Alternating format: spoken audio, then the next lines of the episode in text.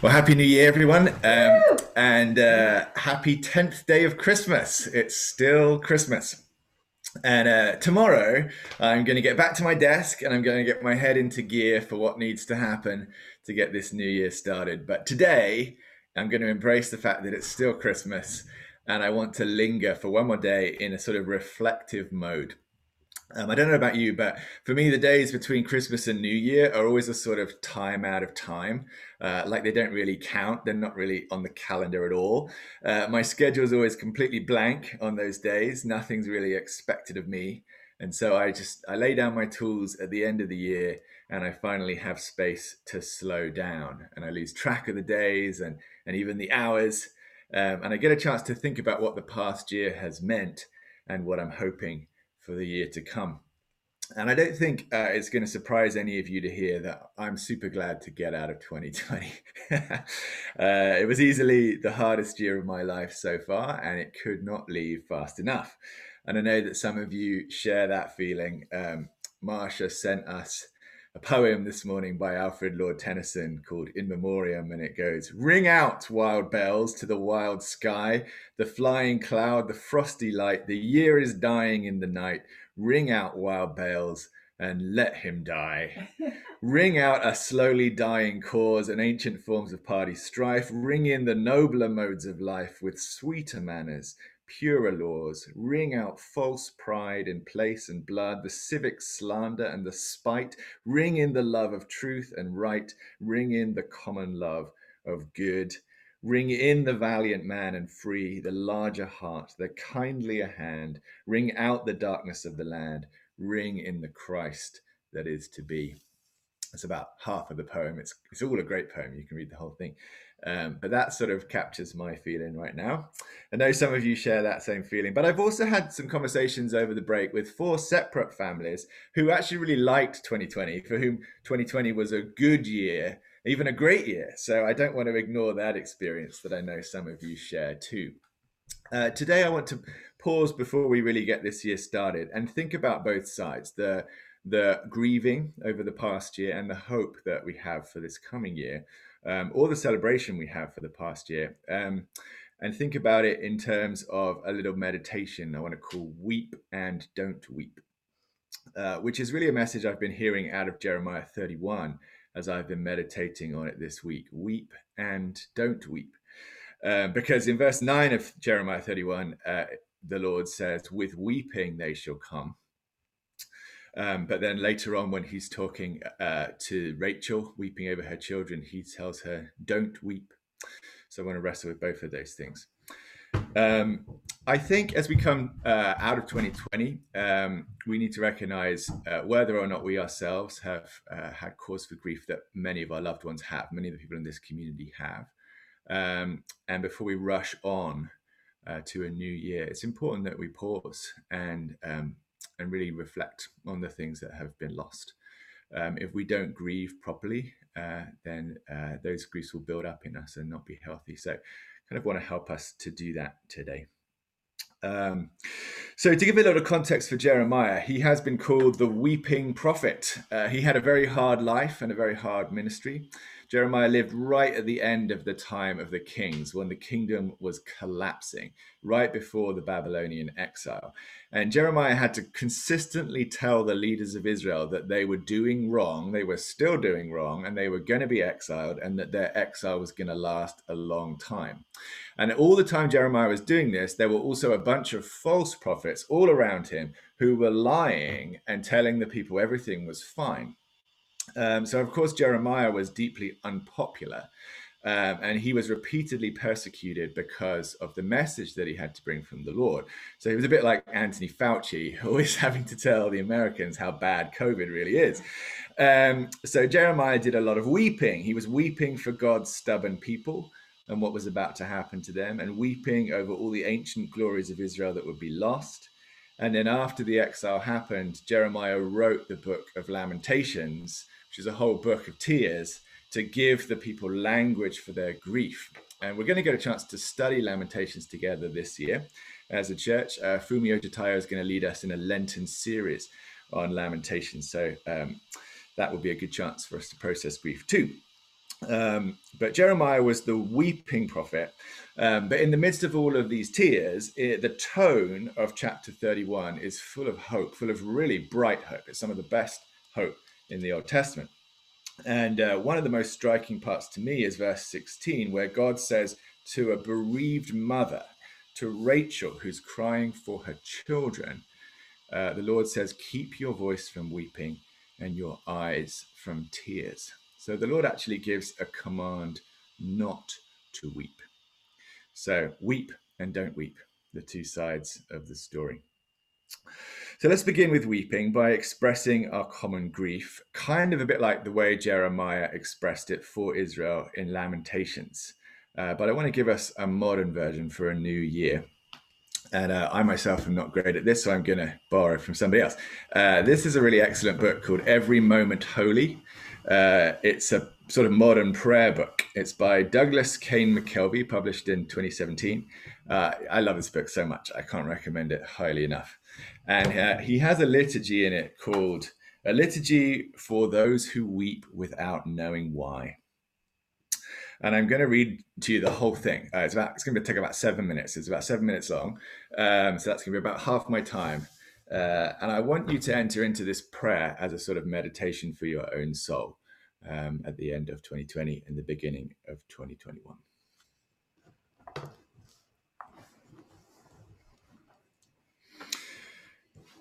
There is so much lost in this world, O Lord. So much that aches and groans and shivers for want of redemption. So much that seems dislocated, upended, desecrated, unhinged, even in our own hearts. Even in our own hearts, we bear the mark of all that is broken what is best in this world has been bashed and battered and trodden down. What was meant to be the substance has become the brittle shell, haunted by the ghosts of a glory so long crumbled that only its rubble is remembered now. Is it any wonder we should weep sometimes without knowing why? It might be anything. And then again, it might be everything. For we feel this. We who are your children feel this empty space where some lost thing should have rested in its perfection. And we pine for those nameless glories. And we pine for all the wasted stories in our world. And we pine for these present wounds. We pine for our children and for their children too, knowing each will have to prove how this universal pain is also personal. We pine for all children born into these days of desolation, whose regal robes were torn to tatters before they were even swaddled in them. O oh Lord, how can we not weep when waking each day in this vale of tears? How can we not feel those pangs when we, wounded by others, so soon learn to wound as well? And in the end, wound even ourselves. We grieve what we cannot heal, and we grieve our half belief, having made uneasy peace with disillusion, aligning ourselves with a self protective lie that would have us kill our best hopes just to keep our disappointments half confined. We feel ourselves wounded by what is wretched, foul, and fell, but we are sometimes wounded by the beauty as well. For when it whispers, it whispers of the world that might have been our birthright, now banished, now withdrawn, as unreachable to our wounded hearts as ancient seas receding down some endless dark. We weep, O Lord, for those things that, though nameless, are still lost. We weep for the cost of our rebellions, for the mocking and hollowing of holy things, for the inward curve of our souls. For the evidences of death outworked in every field and tree and blade of grass, crept up in every creature, alert in every longing, infecting all fabrics of life. We weep for the Leahs our daughters will endure, as if to be made in reflection of your beauty were a fault for which they must pay. We weep for our sons sabotaged by profiteers who seek to warp their dreams before they even come of age.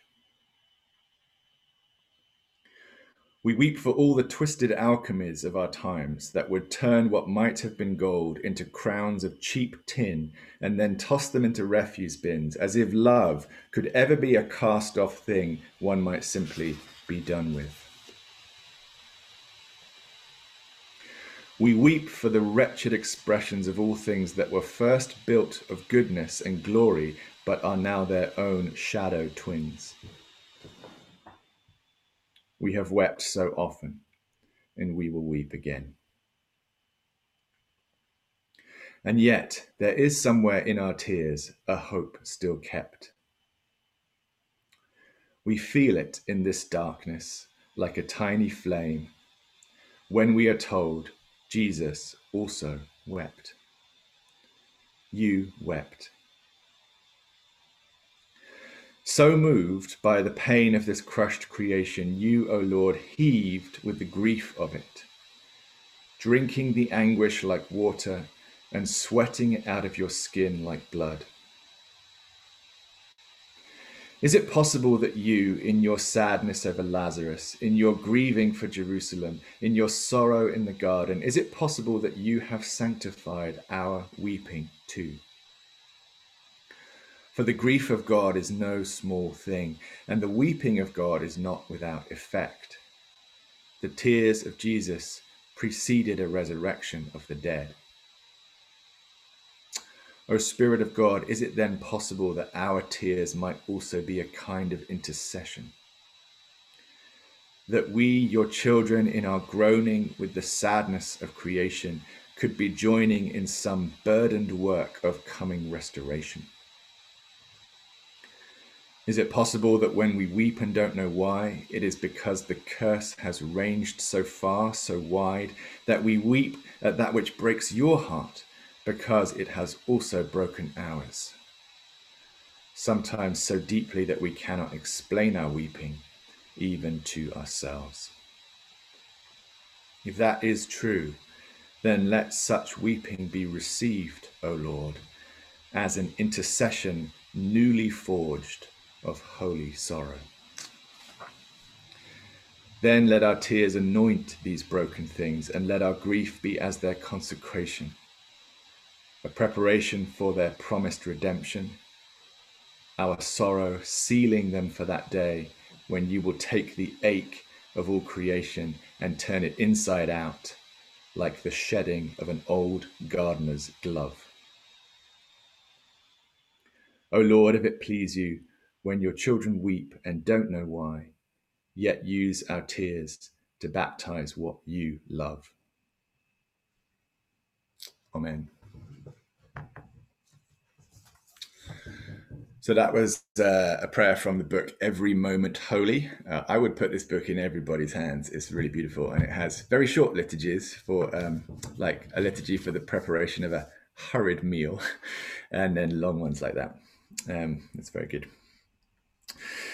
Okay, so that's the first side of the equation weep. There is such a thing as sanctified weeping, holy tears. And just because we know Jesus and just because we have the Holy Spirit living within us, it doesn't dry up all of those tears right away. It doesn't make us happy all the time. But it does accompany the constant sorrow with a constant joy. And I think that's important if we feel very uh, grieved by this season. Uh, we need to remember the joy side, the, the, the um, promises of God, and this command in Jeremiah 31 not to weep that we find in verse 16. So if we look back at Jeremiah 31, back at verse 15, we read these words. It says, Thus says the Lord, a voice is heard in Ramah, lamentation and bitter weeping. Rachel is weeping for her children. She refuses to be comforted for her children because they are no more. And we immediately recognize these words as the prophecy that Matthew applied to the slaughter of the innocents. King Herod sent his army to Bethlehem soon after Jesus was born with instructions to murder every baby boy under two in Bethlehem and the surrounding area. And that was all in hopes of killing the rival king. And Matthew describes the horror felt by those mothers who lost their children in such a bloody and brutal fashion Using the Old Testament words, a voice is heard in Ramah, lamentation and bitter weeping. Rachel is weeping for her children. She refuses to be comforted for her children because they are no more. So, when we realize that this is the kind of weeping that Jeremiah is talking about in chapter 31, doesn't it seem kind of shocking that God tells Rachel in verse 16 to keep your voice from weeping and your eyes from tears? Like when I first read that, it sounds kind of callous. Would any of us tell a bereaved mother who'd lost her infant child to horrific murder to stop crying? We need to wrestle with this. Like, what is God like that He would say this? Does He stand aloof from our pain? Does He despise our tears as a kind of pathetic weakness? And we say, no, of course not. Of course he doesn't. Because the rest of scripture consistently tells us that God shares our sufferings, that he feels them even more poignantly than we do, and carries our griefs on our behalf. We remember that Jesus wept over the tomb of Lazarus, even though he was right about to raise Lazarus from the dead. And we see that God commands in several places, including this chapter, that his people return to him with weeping as an appropriate response to the devastation of their sin.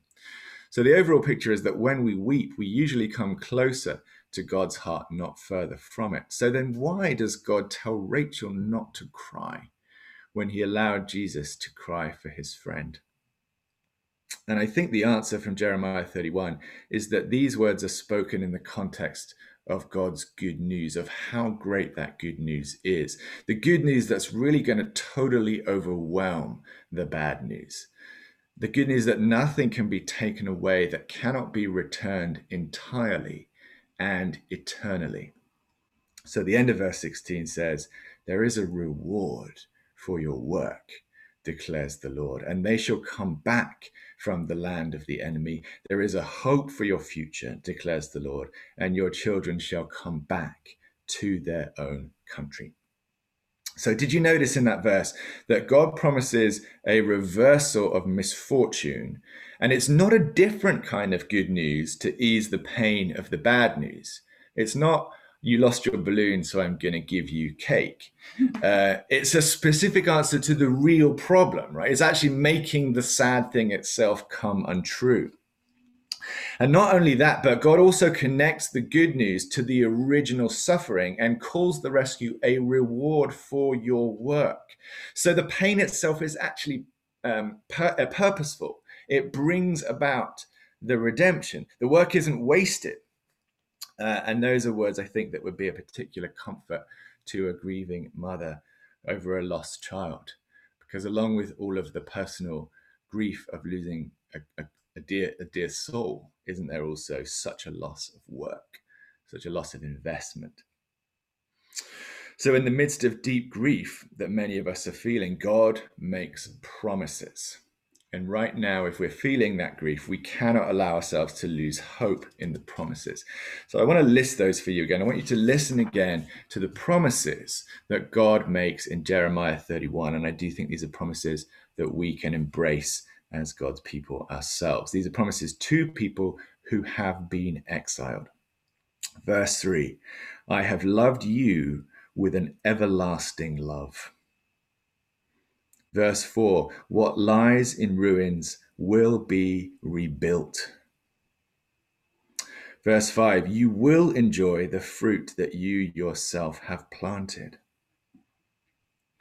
Verse 10 He who scattered Israel will gather him and will keep him as a shepherd keeps his flock. And then beginning in verse 12, hear this spoken over you, over your own life. You shall come and sing aloud on the height of Zion, and you shall be radiant over the goodness of the Lord, over the grain, the wine, and the oil, and over the young of the flock and the herd. Your life shall be like a watered garden, and you shall languish no more. Then the young women rejoice in the dance, and the young men and the old shall be merry. God will turn your mourning into joy. He will comfort you and give you gladness for sorrow. He will feast your soul with abundance, and you shall be satisfied with his goodness. It's all in Jeremiah 31. These promises are for us, and we have even better ones besides, and we must be willing to open our hearts to receive them. So, in the liturgy I just read from this book, one of my favorite parts was the part that said early on, We grieve our half belief, having made an uneasy peace with disillusion, aligning ourselves with a self protective lie that would have us kill our best hopes just to keep our disappointments half confined. Wasn't that amazing? Amazing words. Uh, don't we all do that in our hearts? We embrace a lie that says, I am not really made for glory. I shouldn't really expect it. And the reason we embrace that lie is because it eases our disappointments. It keeps them half confined so that when the good we hope for doesn't come, we don't get too disappointed. But that same lie at the same time also kills our best hopes. So when you hear the promises of Jeremiah 31 that God will turn all of your mourning into dancing, do you have trouble believing it? Do you have trouble imagining that God is big enough and good enough to put a real smile on your lips or a real dance in your steps? Is God too small to do that? And if you do have trouble believing God's promises, is Doug McKelvey right that the real reason you can't truly hope in those things is that you're holding on to a self protective lie that shields you from disappointment? And if that's the case, will you recognize that you've made a bad trade? You've given up something true and replaced it with something untrue.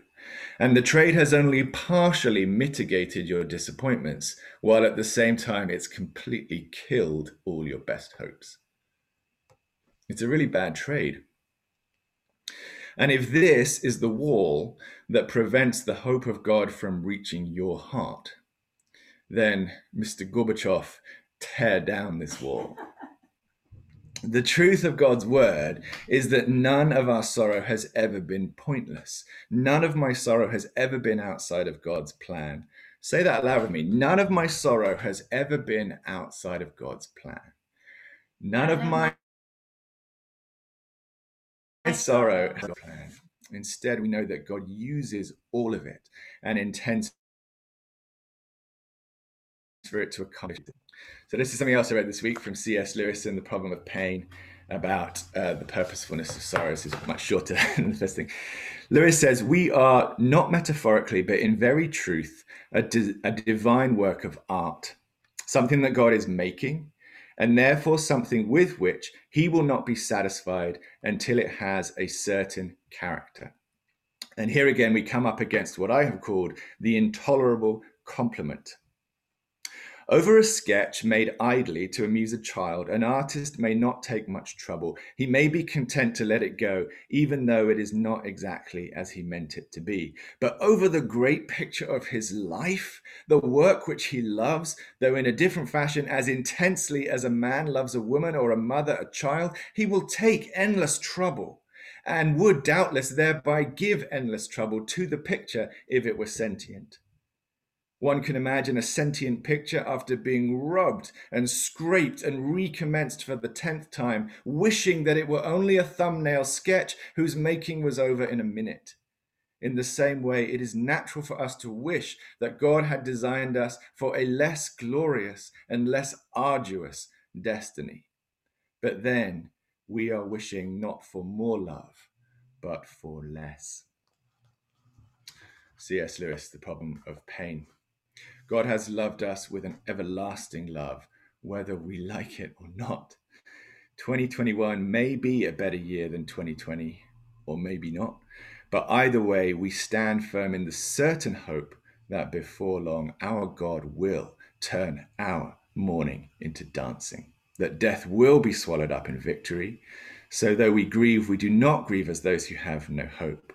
We are able to dry our tears and embrace the great promises that God has made to us. We weep and we don't weep. Amen.